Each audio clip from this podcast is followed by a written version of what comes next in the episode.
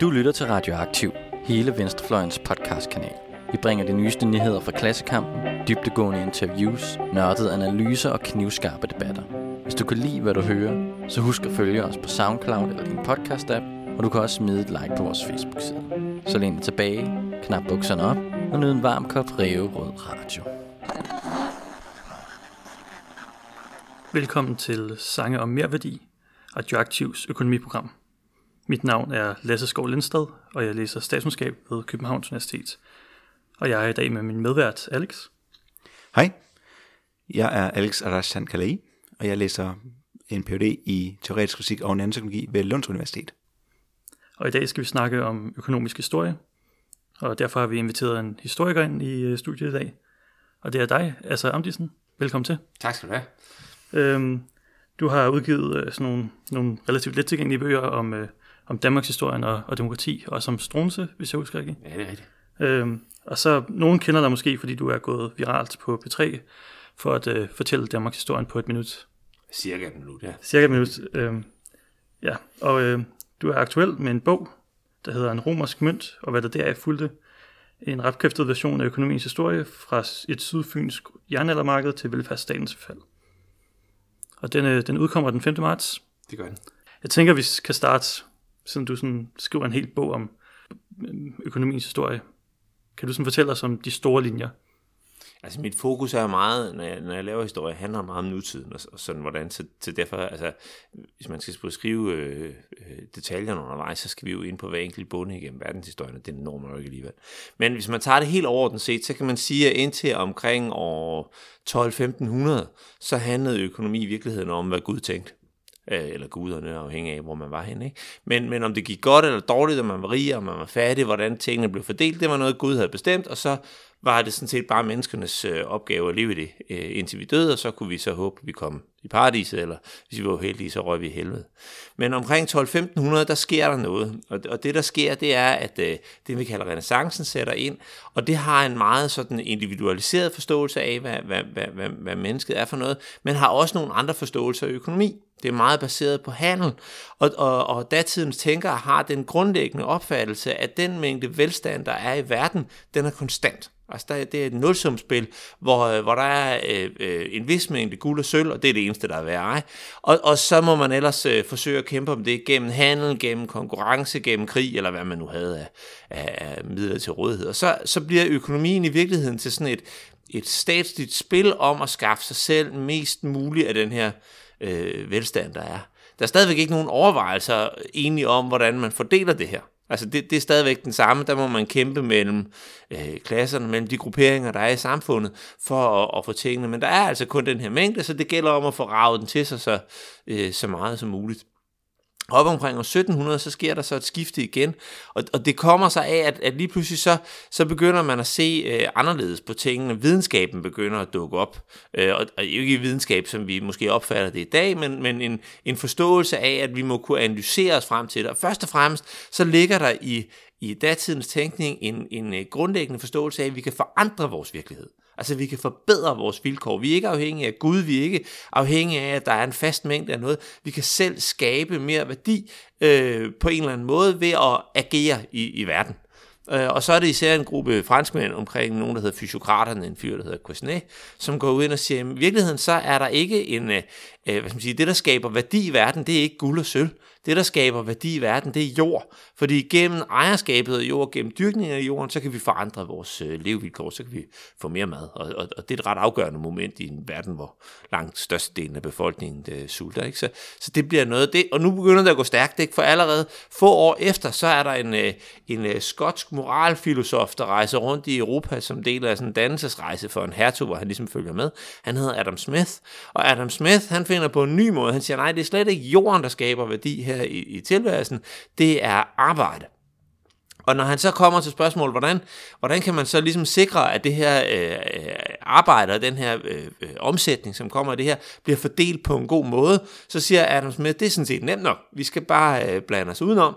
Så fordeler det sig helt af sig selv øh, rundt omkring, og der har han sådan nogle metafysiske begreber for det, som vi jo stadigvæk kender i dag, altså sådan noget med den usynlige hånd, der flytter øh, øh, øh velfærden rundt. Men, men Adam Smith er faktisk egentlig nede i kernen, øh, der er han moralfilosof, og det, der interesserer ham, det er at få mennesker på den rette hylde øh, og sørge for, at verdens øh, velstand bliver fordelt øh, øh, retfærdigt. Så kan vi diskutere, om det lykkedes eller ej, men det, det, det er det, han gerne vil.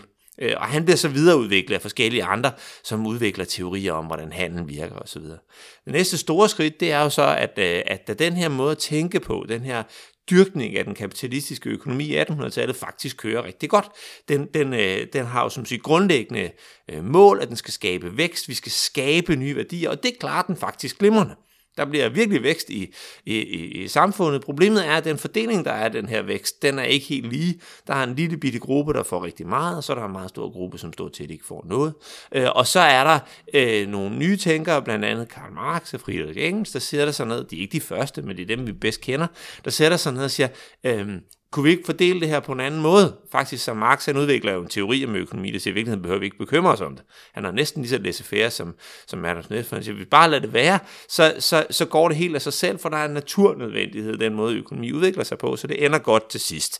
Vi skal bare så grueligt meget igennem. Hans grundlæggende idé, det er, han er faktisk enig med, med, med Smith i, at, at det, der skaber værdi her i, i tilværelsen, det er arbejde, men han siger, at man, øh, øh, man fordeler det forkert, fordi dem, der ejer produktionsmidlerne, de tager en alt for stor del af det, og så alle de andre, de må klare sig selv. Og så siger han, den eneste måde, at, at dem, der arbejder, kan slippe ud af det, det er, at de slutter sig sammen, overtager magten over produktionsmidlerne og fordeler al verdens velstand retfærdigt.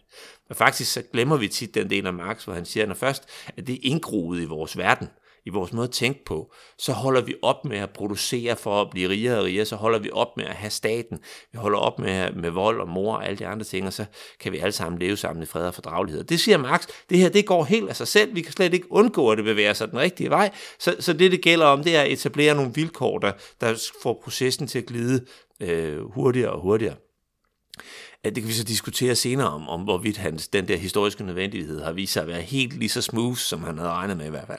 Men under alle omstændigheder, så sker der jo så det, at nu er der de her to grundforståelser af, hvordan økonomi skal styres. Enten en, hvor vi skal have, have arbejde, det er vi alle sammen enige om, men, men, men nogen siger, at vi skal bare lade det være, og så må de rigeste ligesom, så siver velstanden ned også til de fattige. Og en anden, der siger, nej, de fattige, de bliver sgu nødt til at tage magten for sig selv.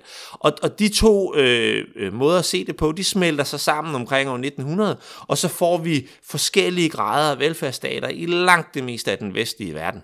Øh, og når jeg siger det sådan, så er det fordi, at der er selvfølgelig meget, meget stor forskel på USA i 1960'erne, hvor den redistributionen af velstanden i samfundet er meget lille, og så sammenlignet med Sverige, hvor distributionen af velstand er meget, meget stor. Men den grundlæggende idé om, at vi lader kapitalismen køre, og så samler staten nogle af pengene sammen og fordeler den ud til dem, som har mest brug for det, eller til de ting, vi synes er vigtige. Det er grundlæggende den måde, velfærdsstaten øh, fungerer på, både det ene og det andet sted.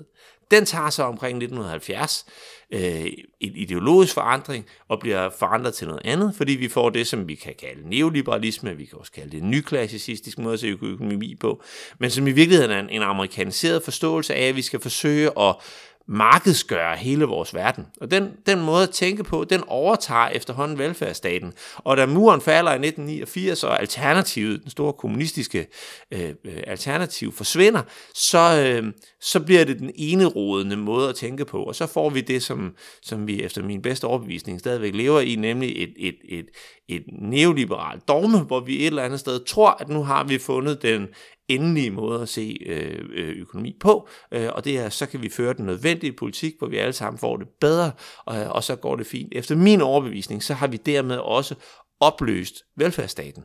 Fordi formålet i den nye model, som Ove Kaj Petersen er konkurrencestaten, det er ikke længere at sørge for, at borgerne i samfundet har en mulighed. Det er jo det socialdemokratiske projekt, det kan vi kunne lide eller lade være, men det handler om, at borgerne skulle have mulighed for et fornuftigt liv, for at være borgere i samfundet. Men nu handler det faktisk ikke om det mere. Nu handler det om, at borgerne skal blive producenter, som kan forøge vores konkurrenceevne, sådan at vi kan udkonkurrere de forbandede kinesere og svenskere og alle mulige andre ubehagelige mennesker, der løber rundt, sådan at vi kan få en stor del af velstanden. På mange måder så er vi tilbage ved år 1500, hvor vi har øh, den her velstand, der er i verden, og nu gælder det bare om, at vi skal have nakket så meget som muligt af den øh, heroppe på øh, i den her del.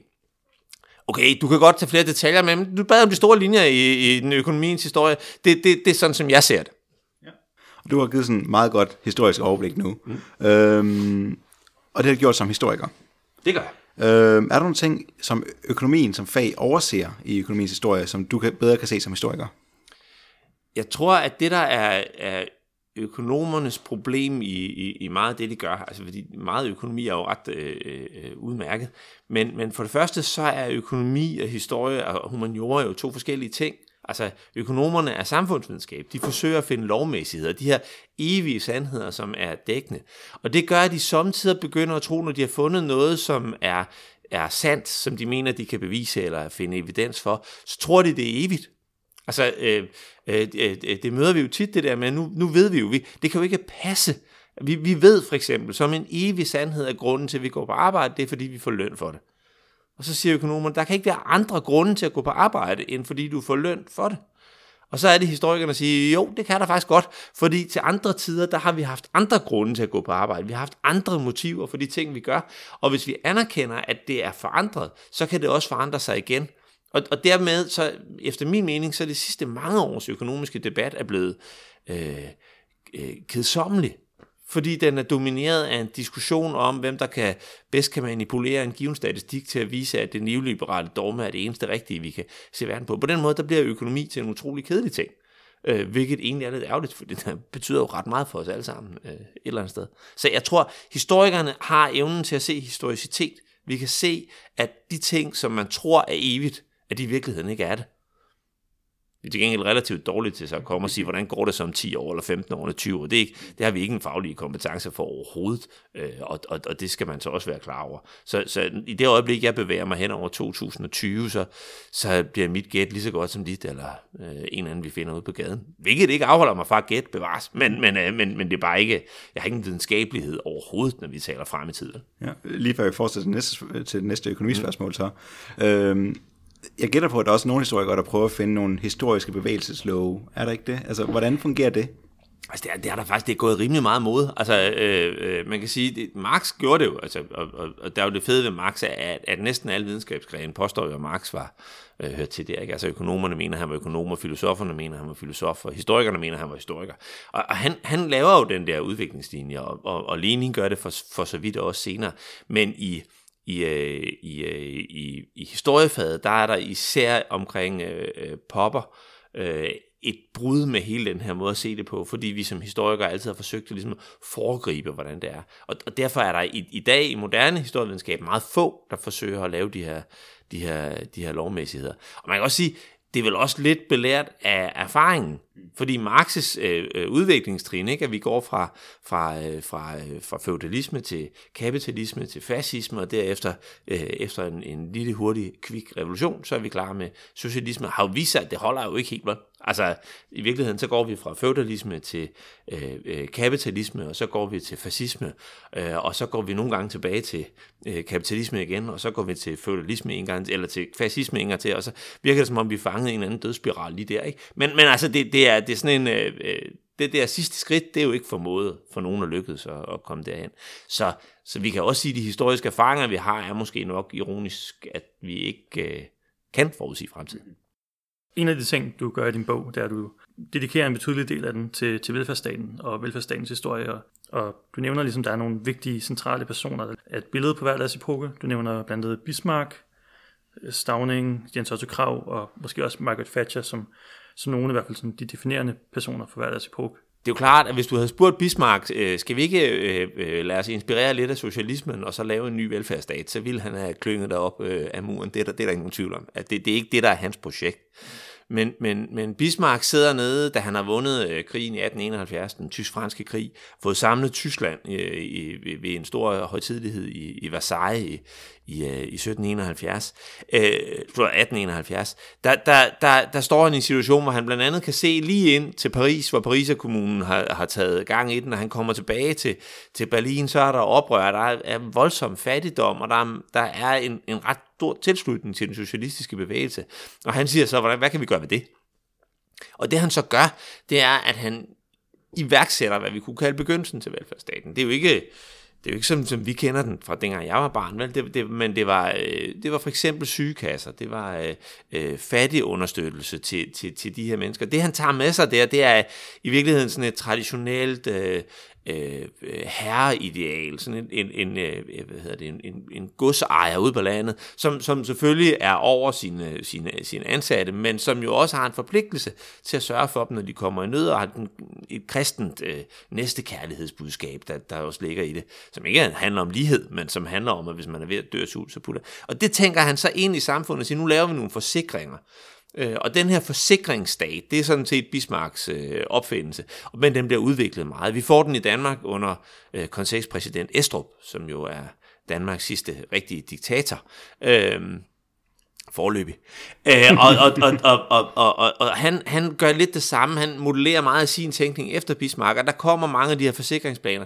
Og der har, det har vi der i slutningen af 1800-tallet, hvor man ser, at, at, at, at arbejderklassen slutter sig sammen. Vi ser de tidlige fagbevægelser, øh, Louis Pio og, og Gelle for de andre, bliver ligesom inspireret af den internationale, altså Pariser kommunen. Men, men så forsøger Estrup at slå det ned. Men det er altså en forsikringsstat, hvor man forsikrer sig, og så støtter staten de her forsikrings øh, ordninger.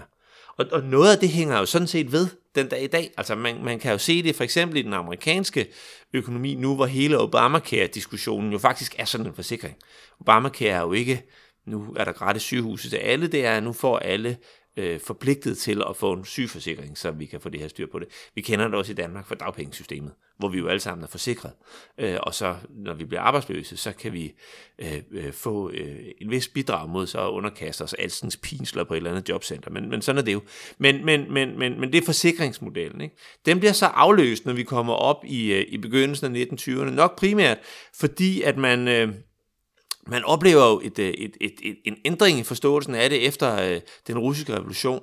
Der ser man en splitning af, af de venstreorienterede partier i mange øh, lande. I Danmark, der foregår det med Stavning. Han rykker ligesom ind mod kongen efter påskekrisen og, og bliver, bliver gode venner med, med den del af det. Og, og de rykker ind øh, mod midten, og det skiller så den, øh, partiet op i to dele. Du har en kommunistisk del, og så har du en, øh, en øh, socialdemokratisk del, som ligesom har deres... Øh, og Socialdemokraternes øh, øh, nye form for velfærdsstat, den er meget fokuseret derefter 29 på de her problemer, som er opstår i forbindelse med... Øh, med, øh, med, øh, med, med krakket, børskrakket i 1929.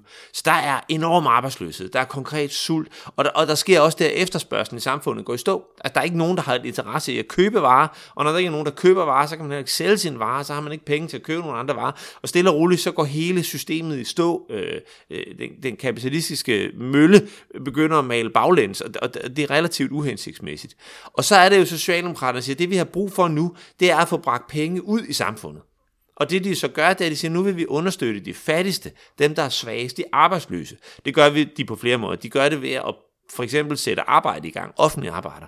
Lillebæltsbroen, ikke? Uh, Route 66, som er blev til en, et hver barns øh, kendskab, da Cars øh, fra Disney kom for. Men Route 66 er jo bygget øh, for at få øh, sat gang i hjulene, offentlige bygningsværker, som blev sat i gang. Det er John Maynard Keynes, den engelske økonom, der idémanden bag det, men, men Socialdemokraterne, de hugger det, og så bliver det bygget op, og så får vi den her nye stat. Det betyder, at man i 30'erne, der får vi arbejdsløshedsunderstøttelse, vi får gratis øh, uddannelse, øh, billigere uddannelse i hvert fald, for det er ikke gratis hele vejen igennem.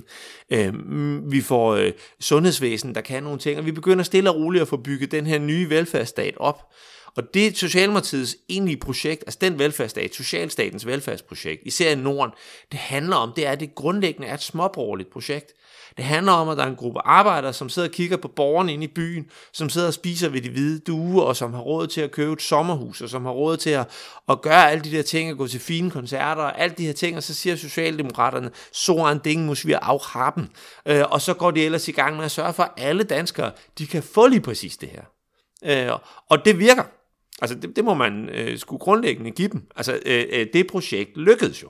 Øh, godt nok ikke sådan lige med det samme. Men den bevægelse, den ser vi sådan op igennem 20'erne og 30'erne, udviklingen af den, det vi så ikke snakker så meget om, at der er der så også ligger et racehygiejnisk element i det, der ligger et meget stærkt nationalistisk element i den socialdemokratiske velfærdsstat, som så også bliver stimuleret op igennem 30'erne. Det gør ikke så meget, fordi vores sydlige nabo, han, de har også noget nationalisme, så det passer sgu meget godt. Der, der er lidt, øh, lidt gang i den der, ikke?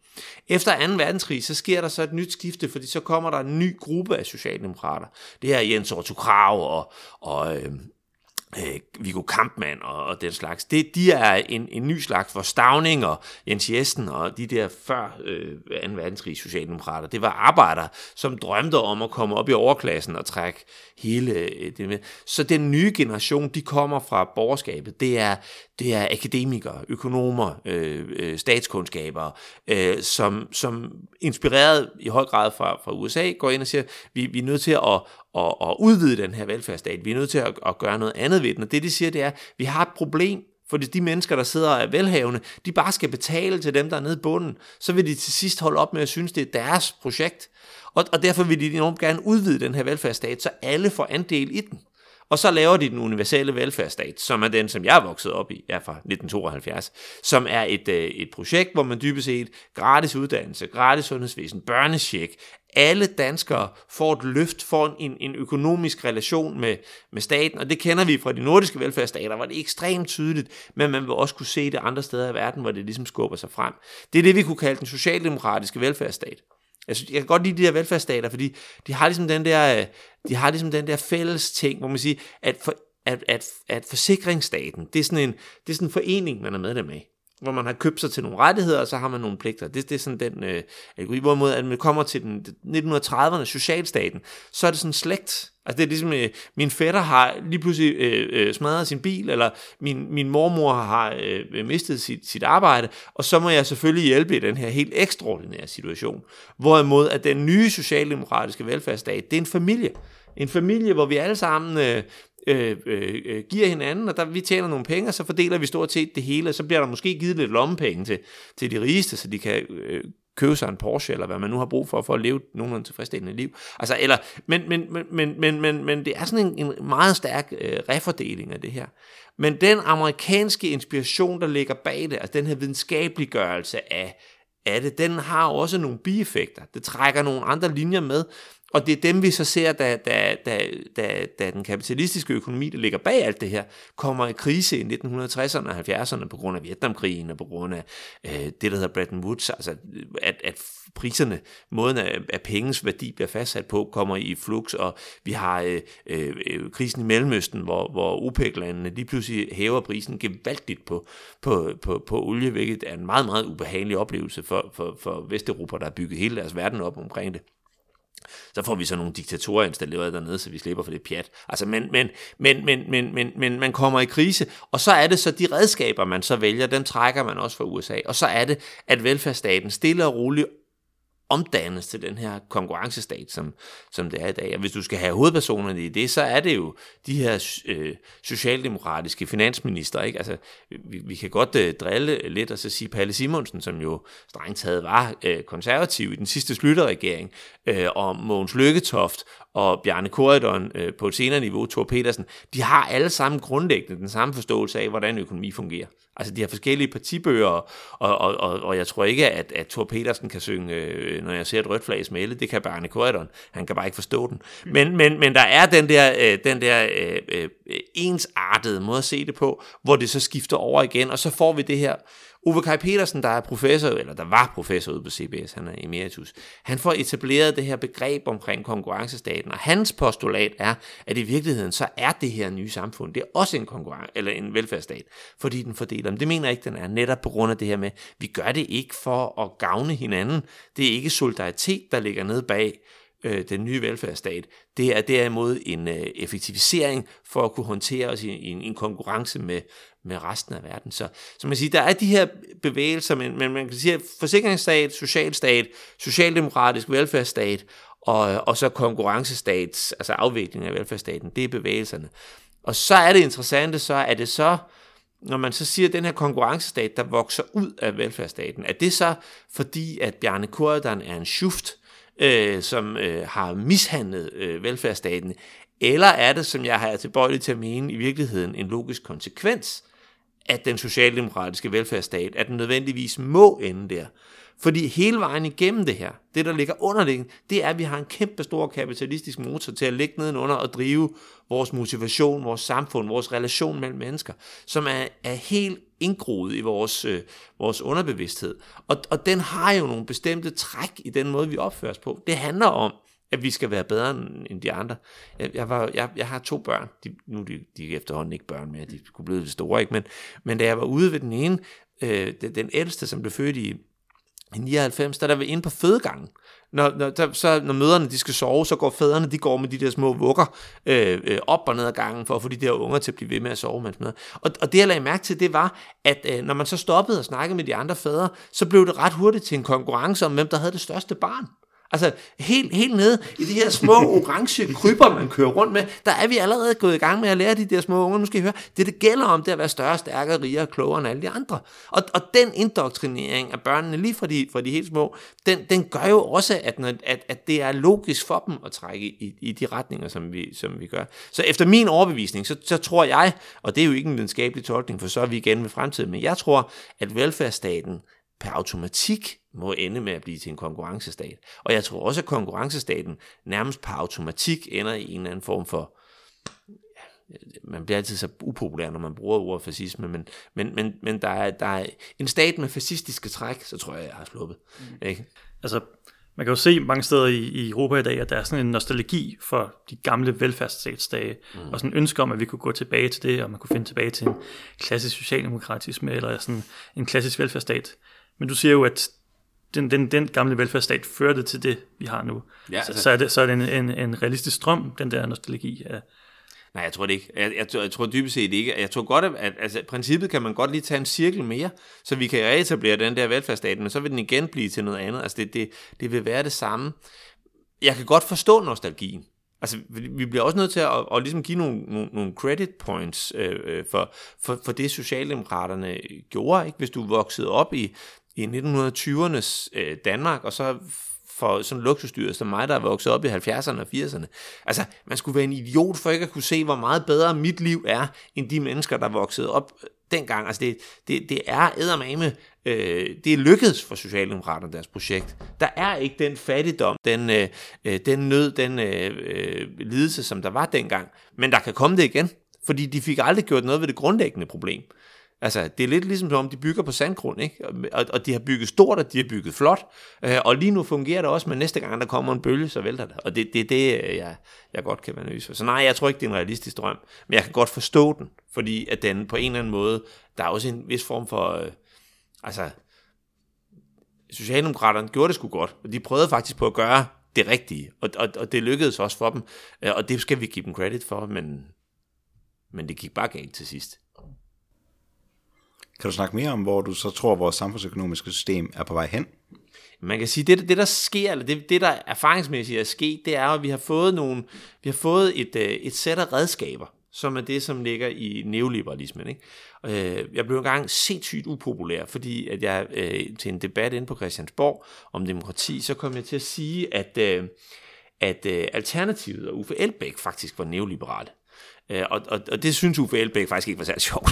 øh, øh, han blev rimelig rasende. Men det, der ligger i det, det er, at det han, han ville på det tidspunkt, det var, at han ville reducere CO2-omkostningerne. Og måden, at han vil reducere de her CO2-omkostninger på, det var, at han vil sige, at vi skal, vi skal sørge for, at det bliver enormt dyrt at købe oksekød, og enormt dyrt at flyve. Og på den måde, der bruger han jo grundlæggende neoliberal motivation til at få folk til det, i stedet for at sige, prøv at høre, vi må kunne folk, få folk til at forstå, at hvis de bliver ved med at flyve og æde oksekød på den måde, som de gør nu, så stiger haven, og det kommer til at være af helvede til at bo i Afrika, når først det der cirkus, det kommer op og kører. Og, og den der solidaritet som alternativ, den, den har man ikke med. Så, så, så det, det, det der øh, neoliberale argumentation med, at hvis vi sætter prisen op på noget, så kører folk det mindre, altså, eller, eller den der med, at vi må have folk til at arbejde mere, ikke? Og, og, og så må vi, bliver vi jo nødt til at gøre det sværere at være på dagpenge, og altså alle de her ting, der ligger i det her. Vi skal have mere arbejdskraft ud bare, bare altså al uddannelse handler jo om at få arbejdskraft. Hvorfor? Altså, hvorfor skal vi uddanne folk til at være arbejdsløse? Det skal vi, fordi på den måde, der trykker vi lønnen, sådan at vi bliver mere konkurrencedygtige, og så kan vi jorde de der skid. Altså, det hele tiden er den der motivation, som ligger nede bagved det, de her så, så det er, det er måderne. Men så har vi jo også fået en ideologi, som kan matche det, nemlig konkurrencestatsideologien, som grundlæggende er en angstpsykose, øh, som, som vi alle sammen er blevet omfattet af, at der kommer nogen og tager noget fra os.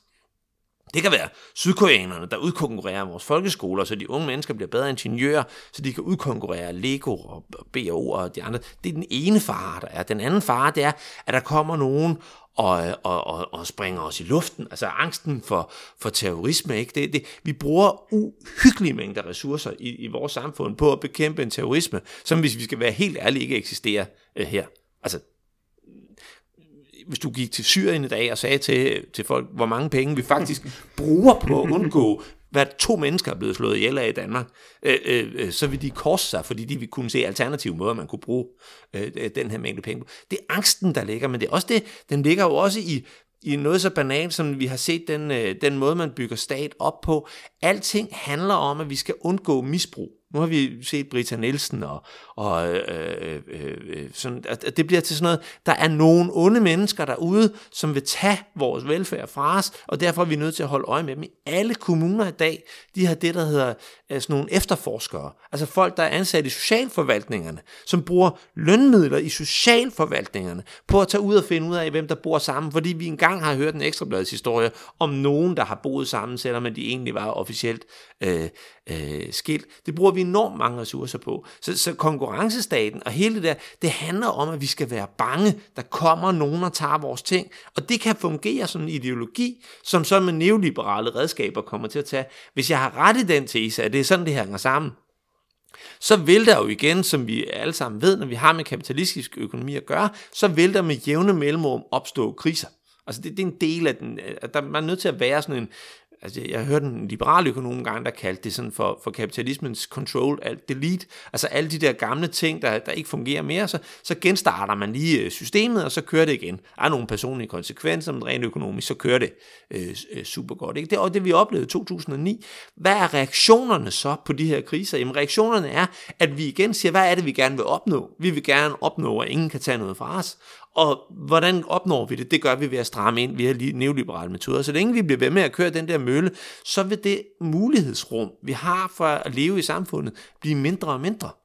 Fordi vi hele tiden vil se indskrænkninger af borgerrettighederne, fordi ellers kommer terroristerne, eller kineserne, eller ja, whomever øh, det nu er. Vi bliver nødt til at, at have folk til at arbejde noget mere. Alle dem, der falder lidt ved siden af og, og bruger deres ressourcer på andre ting, dem bliver vi nødt til at sørge for at forene i folden, så vi kan konkurrere. Altså, så, så indskrænker vi det øh, på en måde, hvor det ikke er at arbejde hårdt nok, hvor det ikke er at være, som alle de andre bliver til en forbrydelse mod samfundet. Så svigter du jo den der. Og, og så er der altså ikke ret langt, før vi begynder at nå ind i, i noget, Altså, jeg synes, det det er svært at bruge ordet fascisme, fordi det altid ender i den der med, at jamen, det bliver jo ikke ligesom nazityskland. Nej, det gør det bestemt ikke.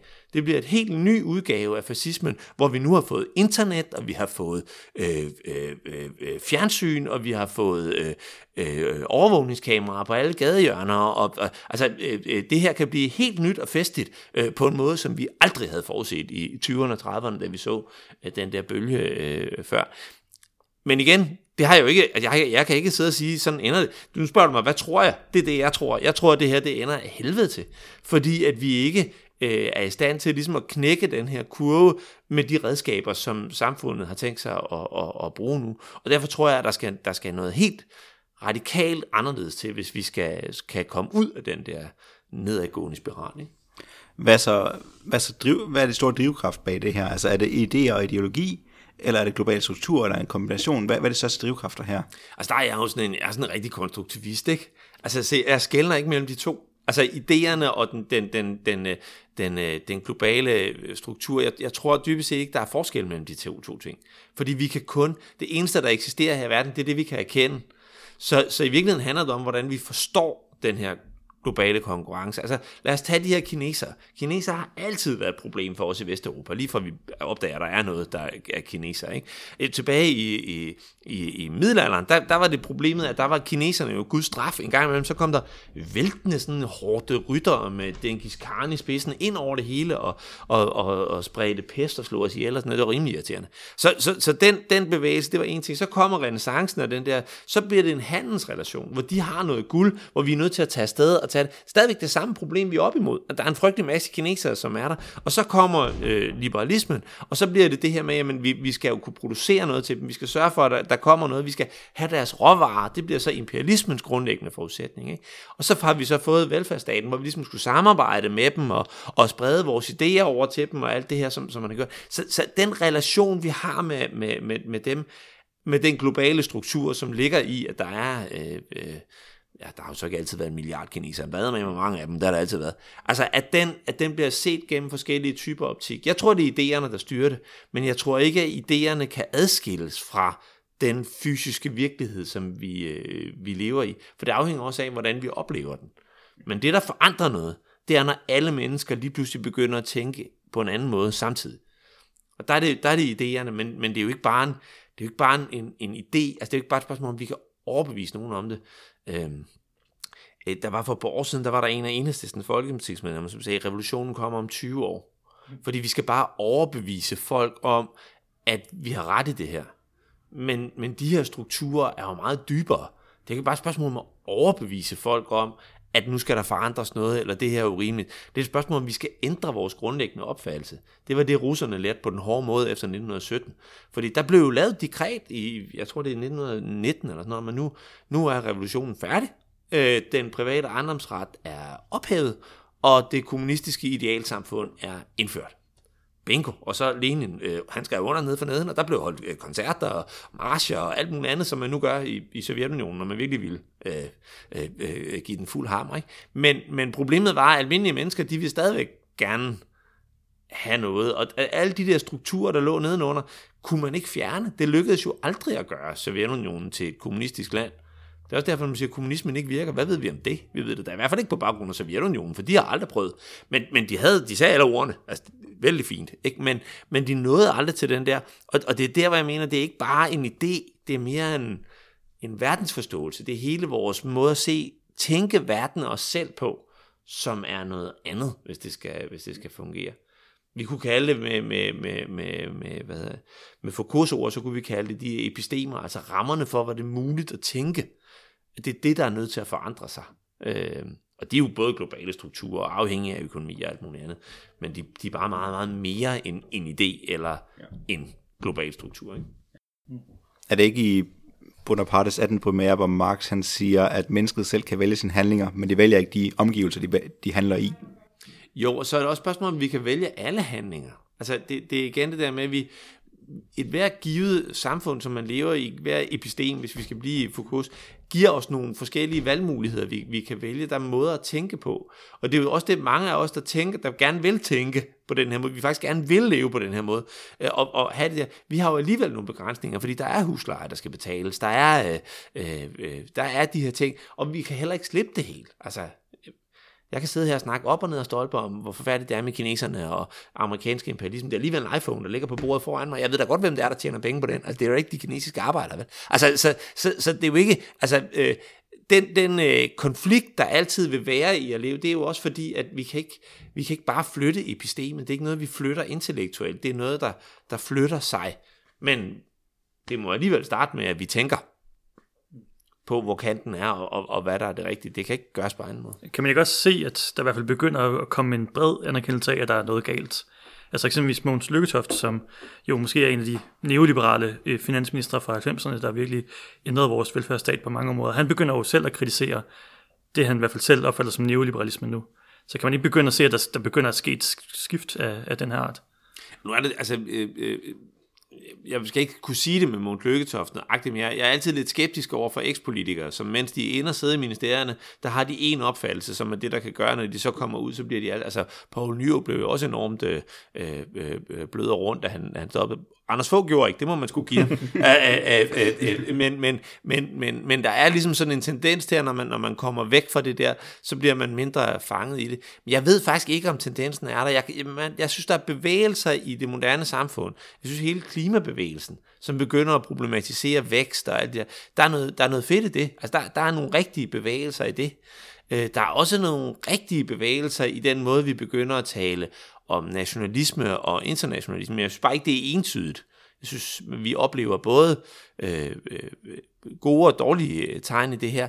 Og der er jo også noget, der er noget godt i, at den måde, hvor vi ligesom siger, at samfundet kan kun være på en bestemt måde, den bliver jo også udfordret af, af sådan en klaphat som Donald Trump, der lige pludselig dukker op og, og på mange måder driller det her system. Ikke? Øhm, og ikke fordi jeg nødvendigvis tror, at han kommer til at gøre ret meget godt, men han kan måske være med til at, at, at ligesom sætte citationstegn omkring den her, vi kan jo ikke gøre noget ved det, verden kan jo ikke forandres. Øh, den kan i hvert fald forandres til det værre, det har han jo demonstreret øh, øh, helt entydigt. Ikke? Så, så, så der er måske noget der.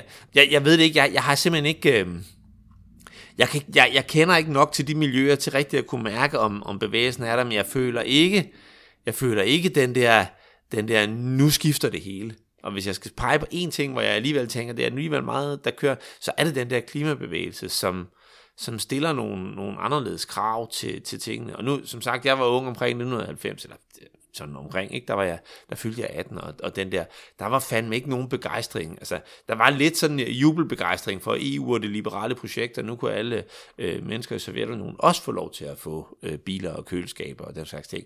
Men, men det var ikke sådan en, en, en, en, en, en fornemmelse af, at nu er vi simpelthen nødt til at forandre verden, for ellers så går det af mig til. Det var mere sådan en, øh, jamen det går meget fedt, øh, og hvad skal vi nu læse, og, og hvad for en bil skal vi køre i? Så jeg, jeg, jeg fornemmer, at man lige nu har en, en, en noget, der måske godt kunne, kunne blive noget godt. Men det kan også gå i sig selv igen igen. Altså 68 havde jo ikke en stor betydning. Øh, så, så altså, så, så på den måde, der kan man sige, der, øh, der, der, der kan det jo gå den både den ene og den anden vej. Men, men øh, jeg må da håbe, at der sker noget i hvert fald. Ja, altså tusind tak for den tur de force gennem øh, både Danmark og verdenshistorien og velfærdsstatens øh, mulige fremtid. Hvis du vil høre mere, så er Assers bog En romersk mønt og hvad der er fulgte ude i bogbutikkerne fra den 5. marts. Du kan finde Radioaktiv Podcast på Facebook og Twitter, og vi er også en del af mediehuset Solidaritet, som du kan finde på solidaritet.dk. Derinde kan du også finde andre afsnit fra den her serie, flere andre podcastserier, og masser af spændende nyheder og analyser af verden omkring os. Vi anbefaler dig at gå ind på hjemmesiden på solidaritet.dk, tjek indholdet ud, og måske overveje at blive medlem. Ha' det godt!